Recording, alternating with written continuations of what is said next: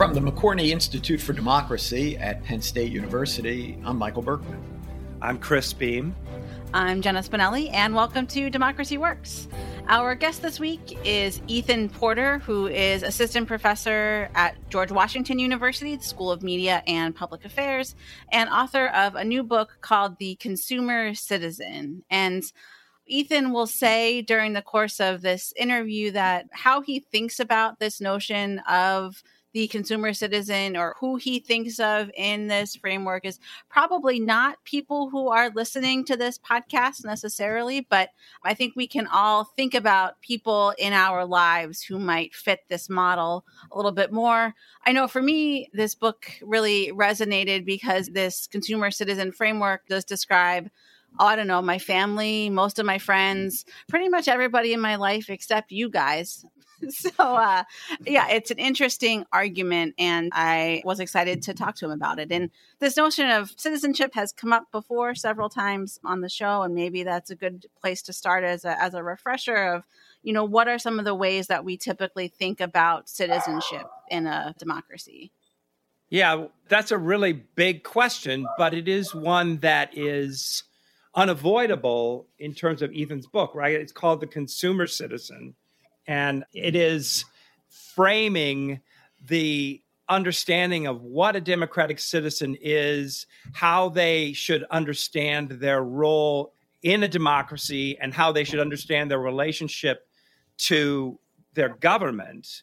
And this is a question that is at the core of democracy, right? I mean, you go all the way back to the Greeks and the Romans, and the founders knew these. We talked about this before. They followed these arguments very closely.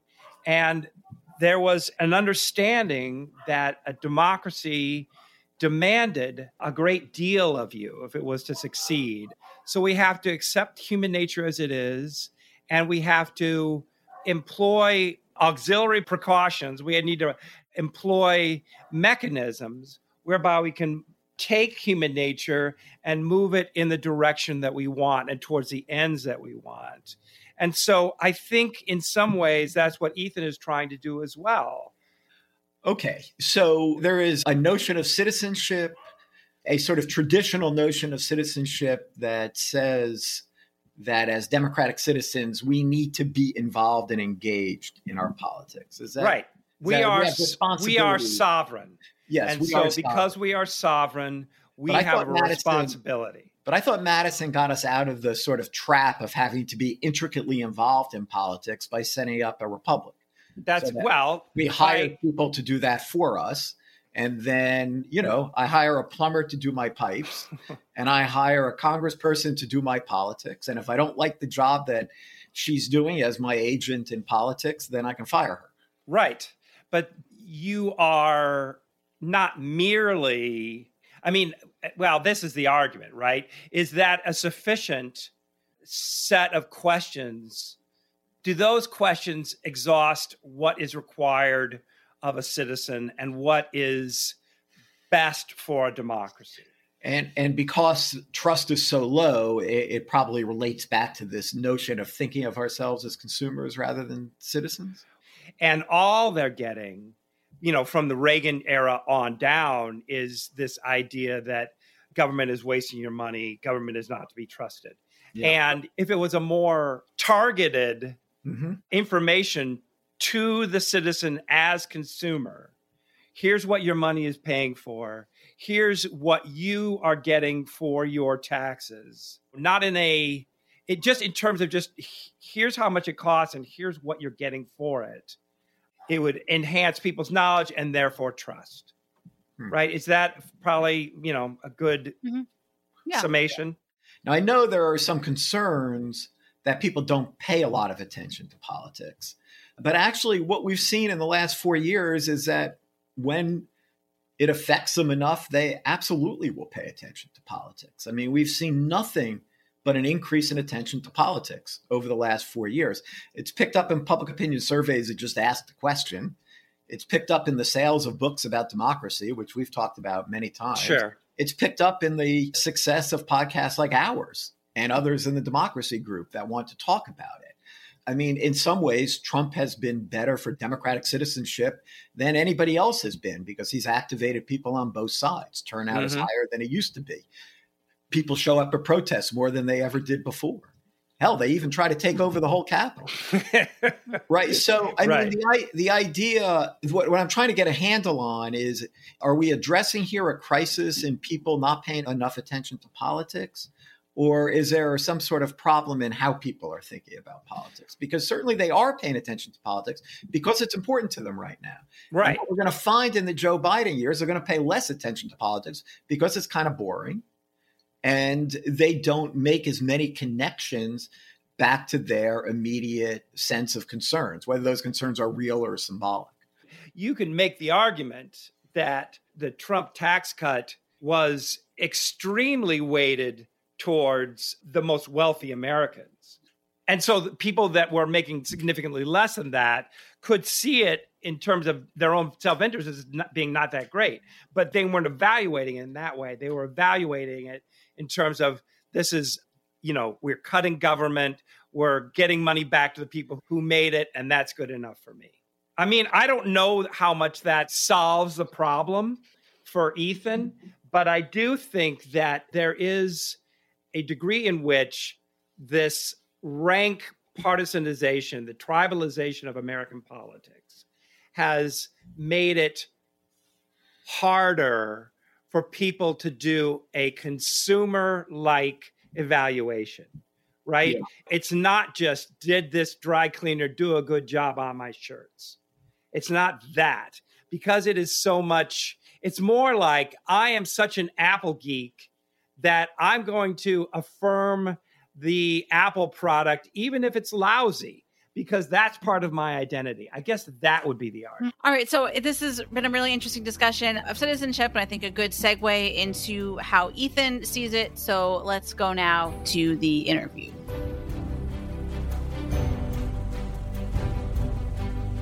Ethan Porter, welcome to Democracy Works. Thank you so much for joining us today. So great to be here. So, your book, The Consumer Citizen, provides a lot of interesting ways to think about the relationship between our political lives and our lives as consumers. And excited to dive into some of that with you today. But before we get to that, I think it's helpful to give listeners an idea of, of who exactly we're talking about when we say the consumer citizen. And in the book, you kind of lay out a prototype that I believe you refer to as Homo Emptor. Can you tell us who is the consumer citizen? Sure. So, almost by definition, the consumer citizen is not listening to this podcast.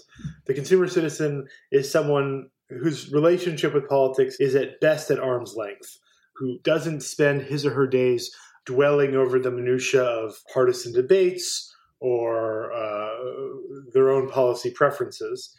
The consumer citizen, though, is a fairly typical American insofar as he or she spends most of his or her time not thinking about politics and instead thinking about the otherwise mundane things that occupy them. And one of those things that occupies a fair bit of everyone's time is shopping.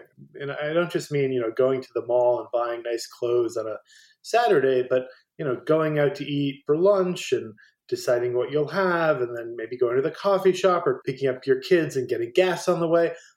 All those decisions aggregate and have a sort of composite effect on, on people so that people, I think, learn a set of techniques and habits as consumers.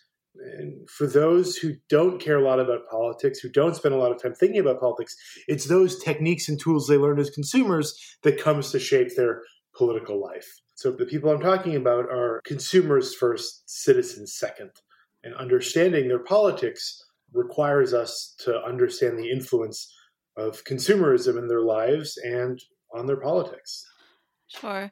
So is it the case that these consumer decisions are so prevalent and take up so much mental bandwidth that people can't devote they don't have the the time to devote to questions of politics or civic engagement? Or is it that people are, are, making a conscious choice to say no i don't want to engage in politics to this level and i'm going to focus my energy on these other things instead. yes so i think it's a little bit of both. I, I think that to some extent consumerism comes to dominate our decision making absolutely. But at the same time it's important to remember that many people are not even considering a choice between politics and consumerism. For many people, that would be a, a, laughable choice. Their interest in politics is pretty minimal. Consumer citizens aren't necessarily compelled to spend or forced to spend less time on politics because of all the time they spend shopping. Is that they don't really like politics, they find it uninteresting, they have many other ways to spend their lives. But what unites them nonetheless is their reliance on consumer decisions so, on those unusual occasions when consumer citizens are pressed to go vote, or when a pollster calls them, you know, who do you support, or when a friend asks them, will you show up at this protest or rally, those are the rare instances that politics intrudes on their lives. And in those rare instances, I would argue, and I, I show in the book, that all the other stuff they've done as consumers tends to play a role in how they respond. Right. And you also kind of trace the history of the relationship between citizen and consumer. And if I'm recalling correctly, it kind of crosses over at some point in the mid 20th century where people go from thinking themselves primarily as citizens to primarily as consumers. Am, am I remembering that correctly? Yeah, that's largely consistent with what I show in the book. So in the book, I go back even farther and I talk about the way in which actually a penchant for consumerism unified the colonists of the Revolutionary era, right? You know, separated geographically and separated in other ways as well. The colonists had consumerism in common. Historians have shown that sort of commercial news, commercial pamphlets, and information about buying and selling actually brought colonists together during the Revolutionary War period. Through the 20th century, citizenship remained quite powerful, but after World War II, historian Elizabeth Cohen has spoken about the rise of the consumer's republic, where what really mattered for people in, in politics was what they were sort of the Ralph Nader set of concerns, right? What people were buying, were these products safe? And you can actually trace over time, as, as I show in the book, uses of the word consumerism and consumer displaced uses of the word citizen and citizenship over the 20th century. Over the 20th century, the seeds were there in the Revolutionary War period, but it was during the 20th century that consumerism came to sort of take the dominant place in the consumer citizen relationship. Right. And we, I mean, we also in this time saw the massive growth of advertising on the radio and on television. Now, of course, on social media and digital media and pretty much everywhere we turn is advertising these days. I mean, so what role yes. did those factors play here? Yeah. So I, I love this question. I've thought about this a lot. It's true, right? The, the number of advertisements that the average person has seen in a day has skyrocketed in our lifetimes. Over the past 20 or 30 years, the number has increased considerably. We see ads all the time, right? On your phone, when you're you know on the internet listening to podcasts, right? The advertisements are everywhere. In some ways, we can think of the effects of advertising as not necessarily affecting a particular political view or preference, but rather affecting the entirety of the approach that people have when they're prompted to think about politics. Advertising encourages us to think about the cost of goods and makes an argument that in buying something, if you buy this, your life will be better. You'll have to pay a price, but your life will improve in some way. It will, you know, make your life easier or whatever. You know, you'll buy a can of beer, you'll be really good at volleyball or something. You know, as the old Bud Light commercial showed. And it's not as if that has direct effects on our politics, but it does, however, affect how we view politics. And I think that's important to understand. Suddenly, people immersed in advertising come to view politics as about what they can get for their money and is what they're paying a, a fair price to pay for what they get back. So it's not necessarily that individual citizens should want to necessarily become more involved. It's that they should realize that there's this whole other group of people working for the government that are basically taking care of these things so they don't have to. I, I think part of the argument of my book, though, is that those of us who care about political participation and civic engagement can sometimes be tempted to throw our hands up in the air and say, oh my God, there's nothing we can do. People just aren't going to care about politics and care about civil society and the public good. And there's nothing we can do. And the consumer citizen says, okay, what if we just tried to meet people where they are? And so if we want to communicate to people what government does, communicate to those people as consumers, right, with the kind of advertising that people are used to or at least familiar with. There's no reason to view this as beneath you or beneath government. This is, I think, essential. We want to, government should want to meet people where they are.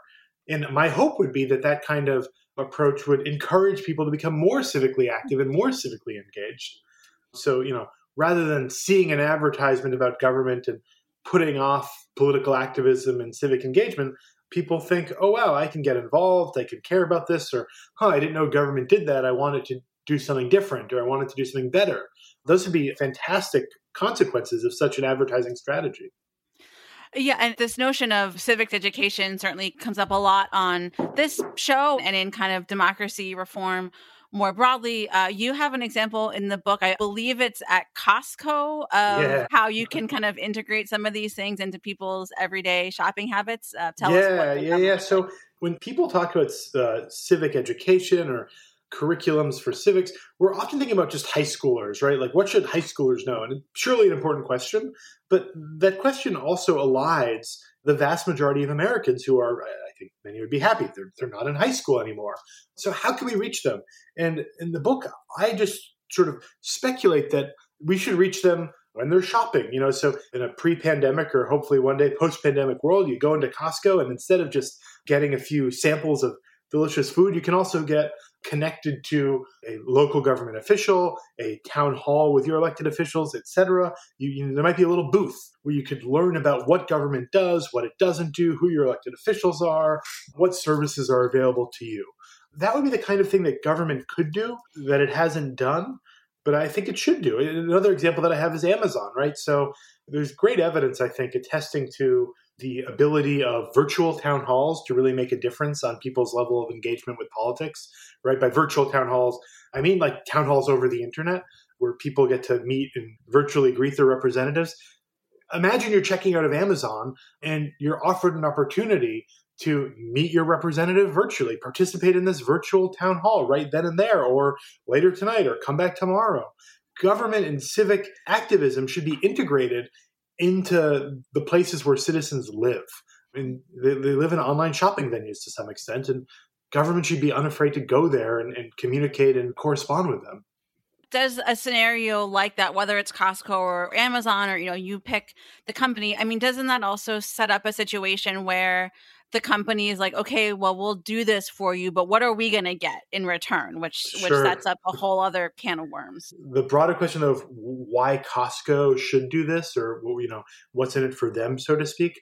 I think large corporations often enjoy sort of social esteem that comes from working for the public good. This is why Bank of America donate, you know, has a really active philanthropic arm so do many other large corporations. And this could be part of that, but actually, you know, frankly, probably at less cost. Amazon already offers you the opportunity to donate right through their Amazon Smile program. And they do that because they know and they have evidence suggesting that the Amazon Smile program makes you more likely to buy stuff. You could imagine a similar consequence of a campaign to get Amazon to offer you the opportunity to chat with your representative. Yeah, this brings in the idea of corporate social responsibility, which is something else I was thinking about as I read your book. There's this weird, I don't know if, if paradoxes is the right word, but a kind of an odd situation where citizens are stepping back from these sorts of civic matters because they are spending more time as consumers they're not not engaging in civic issues but on the other hand corporations themselves are becoming more civically active civically minded particularly we've seen Jamie Dimon and the, the Business Roundtable speak out about election integrity and condemning the January 6th insurrection. So, I mean, how do you think about these two sorts of sides of things. I know my brain starts to hurt when you try to think about this kind of stuff too much, but it is an interesting development, I think, that we've seen. Yeah, yeah. Part of me thinks that the answer has to do with the way in which actually Jamie Dimon is not a consumer citizen. Mm-hmm. right? That those in charge of corporate responsibility are actually deeply politically attentive in a way that is makes them unusual. And so to engage in that kind of corporate social responsibility already means that you know you're not a typical consumer citizen, right? But surely civic education could flow from a commitment to corporate social responsibility and part of that commitment to civic education can be the responsibility of the corporations, right? And this is already sort of what we're touching back on. Like, you know, why should Bank of I don't know. I'm just thinking about Bank of America a lot today, but Bank of America has a really active corporate social responsibility program. Maybe when you do your banking, you can get connected to your legislator. That seems weird or unfamiliar, but the alternative is what we have now, where most people are not connected to their legislator. They're not connected to those who represent them, and they're unaware of what government does and what those who represent them do. So I think ultimately the answer to your question is corporate social responsibility should enlarge its horizons to include civic education that can be carried out by the corporations themselves. Hmm. And I think that can be useful. Hey everyone, it's Jenna. We're going to take a brief break from the interview to start a series that we'll be rolling out here over the next couple of weeks on Democracy Works. We are going to be uh, highlighting our partner shows in the Democracy Group podcast network. I really enjoy all of the shows in our network, and I'm so excited to be able to tell you about them uh, over the next couple of weeks. First up is Democracy in Danger, which is a production of the Deliberative Media Lab at the University of Virginia. The show explores how trends like voter suppression, disinformation, nativist ideology are impacting democracy in the US and around the world. Previous guests include voting rights scholar Carol Anderson, UVA President Jim Ryan, and the ACLU's Dale Ho. You can find Democracy in Danger wherever you listen to podcasts. And now back to the interview. I've also been thinking a lot about, well, so there's, as you know, a, a whole portion of the country that thinks there should be less government in our lives. It's long been a, a tenet of, of libertarian thinking, and I think it's sort of spread to more mainstream conservative circles as well. So, how do you think about those groups in this picture of, of trying to make the case for more government in our lives? Sure. So, so I would say this, right? So, to some extent, I argue in the book that belief that there should be less government is owed to misperceptions that stem from consumer citizenship. So in the book, I, I describe a typical consumer citizen, right? And it is probably a he. I have survey work suggesting that male Trump supporters are especially likely to believe in consumer citizenship. And you can take a mid 40s man who comes home from work on a Friday, he's been taxed, he's upset about or he's a little annoyed with the amount of money that he's lost to his taxes. He spends the weekend going to a public park, taking prescription painkillers, and maybe taking his wife out to dinner. Okay. In those three activities, he benefited from three government services. He benefited from public parks. He benefited from regulation that facilitated his painkiller. And he benefited from the local agency in charge of making his food was safe. But he likely never connected those benefits to government. And instead, I, I think he probably leaves that weekend feeling that he got ripped off as a consumer right? He's like, well, I, I spent, you know, whatever, five hundred dollars was taken out of my paycheck on Friday, and then I got nothing for it.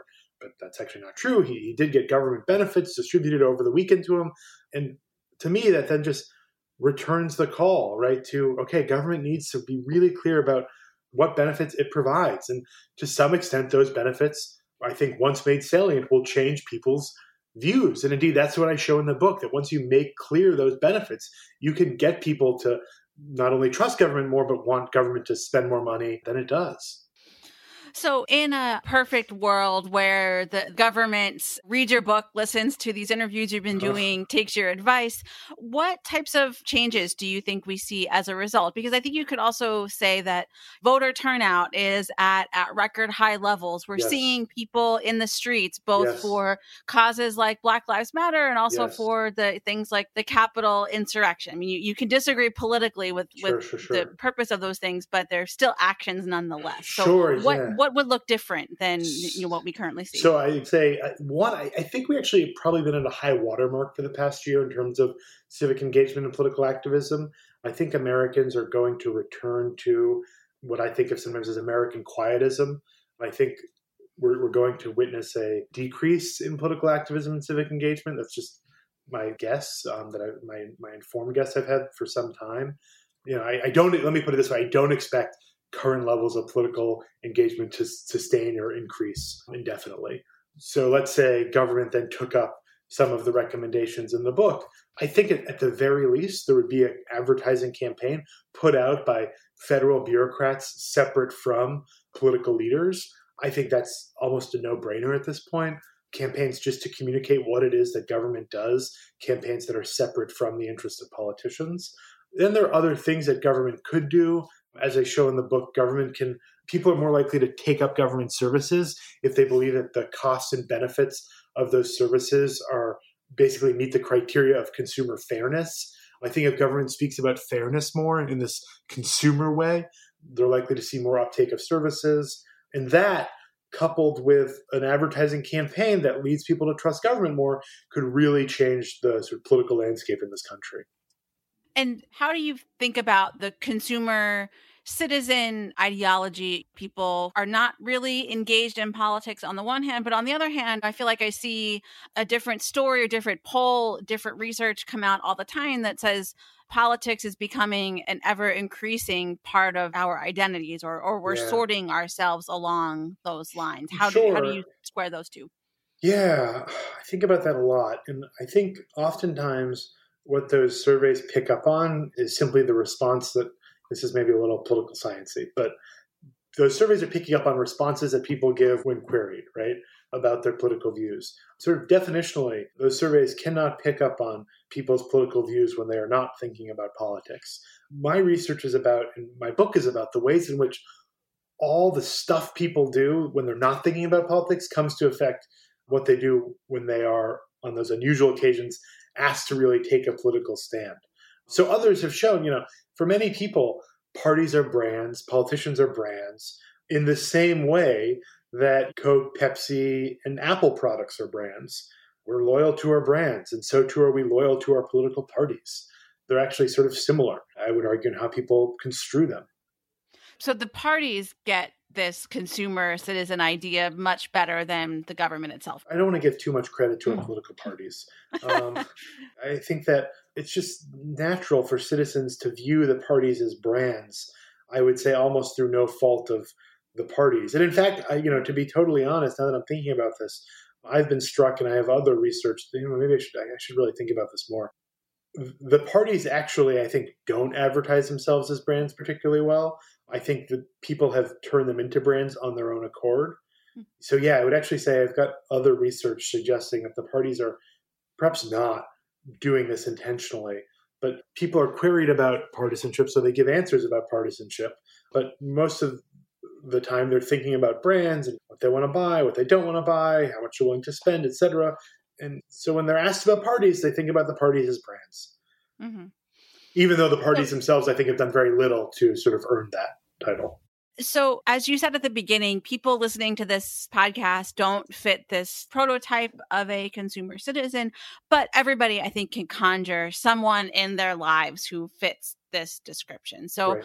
are there things, and, and, and, of course, we are all ourselves to some extent consumers and we uh-huh. work for corporations and, and yes. we interact with the system. So, I guess what can people do? Like, how can we all help if people agree with these ideas you put forward? How can they kind of help move the needle on them? Sure. I think that the fundamental way forward is conceding that citizenship in the 21st century might not look like previous centuries have expected it to look.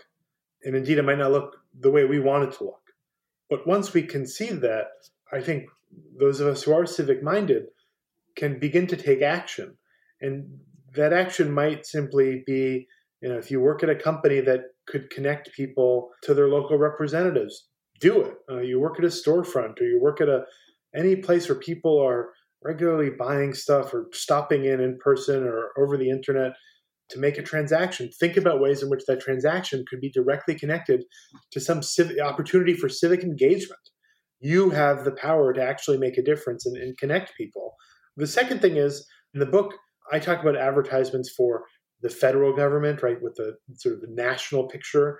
But I also talk about advertisements for just local towns.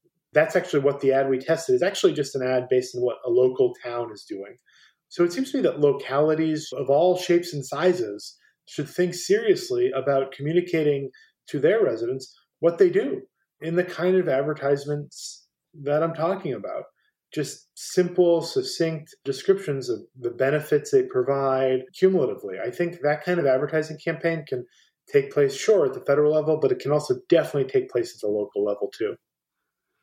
Yeah, I mean, if there's a way to pay for it, I suppose. Yeah, I mean, sure, I know that, sure. that you know state and local governments are also facing huge strapped. budget Yeah, yeah, cuts, sure. and maybe there's a way for advertisers to offer services pro Exactly. bono or you know some exactly, type of those. exactly, right. I mean, so if you're in marketing, communications, advertising, or related firms, you know, some of this is on you too. Like you can actually give up your time and think about how you might donate your services to the betterment of civil society and civic life in your area. Right. Well, we will uh, leave it there. Ethan, thank you for your work in putting these arguments together in the book, and thank you for joining us today to talk about it. Hey, thank you so much. This was so much fun. All right, Chris, a really interesting interview about a provocative and kind of challenging book, I think. It raises two questions for me that maybe we could talk about in this second half. One is I'm curious if you're comfortable with this notion of thinking about citizenship in terms of consumerism, because, you know, capitalism and democracy have different values. And so, if we're going to think about ourselves in sort of capitalist terms, you're talking about efficiency, you're talking about inequality, you're not talking about equality and justice and the kinds of values that we, we tend to think of with democracy. So, that's one issue.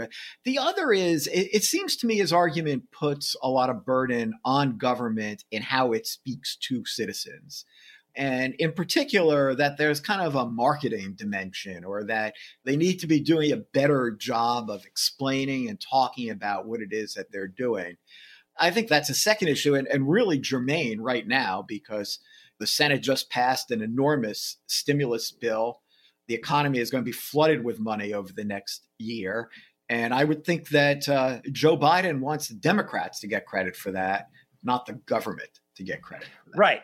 Right. Matter of fact, there there was just an article in the Washington Post that spoke exactly to that point. Well, Just sure, because everybody remember. Well, maybe they don't because, as Jenna told us at the beginning, nobody else is paying attention. But when there were the uh, stimulus checks during the Trump administration, he signed them with his name, and he put a letter in talking about how valuable it was that he had done this, even Right. though it was a bipartisan bill. I mean, the Right. New Deal.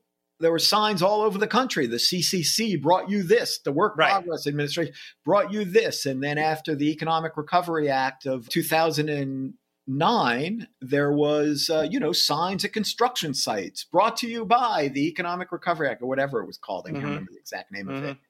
What's new here? What am I missing? What's new? Well, I am very reluctant to let your first question wither on the vine. Oh, yeah, Can we go so go back to ahead that one?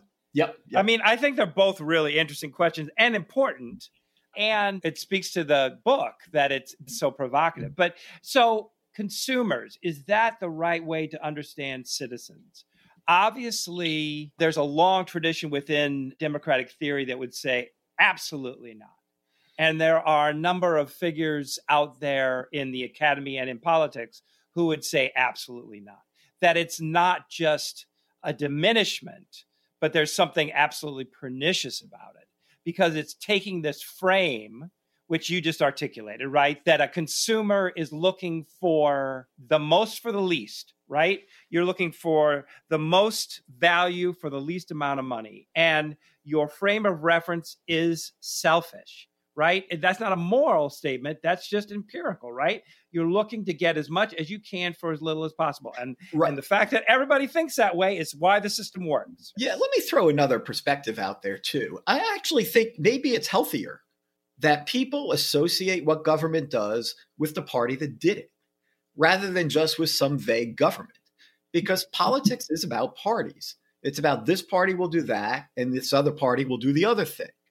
And that what needs to be communicated, I'm just articulating a sort of responsible party model of how the world operates, is that the public knows that, hey, this stimulus check is coming to you from Joe Biden and the Democrats. It's not coming to you from the government. I mean, the government is processing it, but right. it's the Democratic Party that brought it to you. And it made it happen. Yeah. And that made it happen. Now, maybe you think that's a terrible thing, and maybe you think that's a good thing, but that is the truth. And it would seem to me that democracy requires that people know who gave it to you and who didn't. Not that the government gave it to you. The government is controlled by one party or the other. I mean, the linkage between the public and government is through parties, right? Not through mass advertising. Right. And so I don't know. I'm not quite getting the idea that, well, government needs to promote what it does. Now, the party in charge needs to promote what it did so that people can either hold it accountable or give it credit. I That's think democracy works, isn't it? If I were in charge of the Department of Agriculture, say, I would read this book and I would be thinking about ways that I could do this. I would be trying to figure out, and I'd have my minions come up with pitches for me. How can we make this happen? But I would be very, very circumspect and deliberate before I pulled the trigger on any one of them. Hmm. So I think he's got a point, but I think it's a much harder task to frame that in a way that is benign than he's well. Saying. And to give full credit to the argument, I mean, he, he thinks that government ought to be presenting these things in terms that a consumer appreciates, right? So you want to emphasize that your tax dollars are being well spent here. Mm-hmm, mm-hmm. That there's dollar, value. Uh, this right, you're getting your value because mm-hmm. consumers think in terms of value, and so you're getting your values worth. Yeah, I think it's clear that you and I, Michael, have some pretty strong disagreements with Ethan.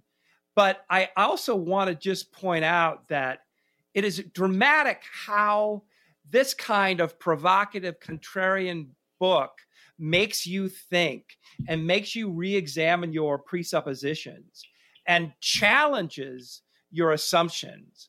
And I have found this as provocative, thought provoking a book as we've read in a while. And that is quite a compliment at the end of the day. Yes, we've had quite a dialogue over the week talking about Yeah, yeah, yeah. It generates a lot of discussion. Mm-hmm. And so it's all about how you evaluate our current state of affairs and where we're going and how to get us to where we need to be. And in that way, too, it's a contribution. So, a great conversation. Thank you, Michael. Thank you, Jenna. Thank you, Ethan. I'm Chris Beem. I'm Michael Berkman. Thanks for listening.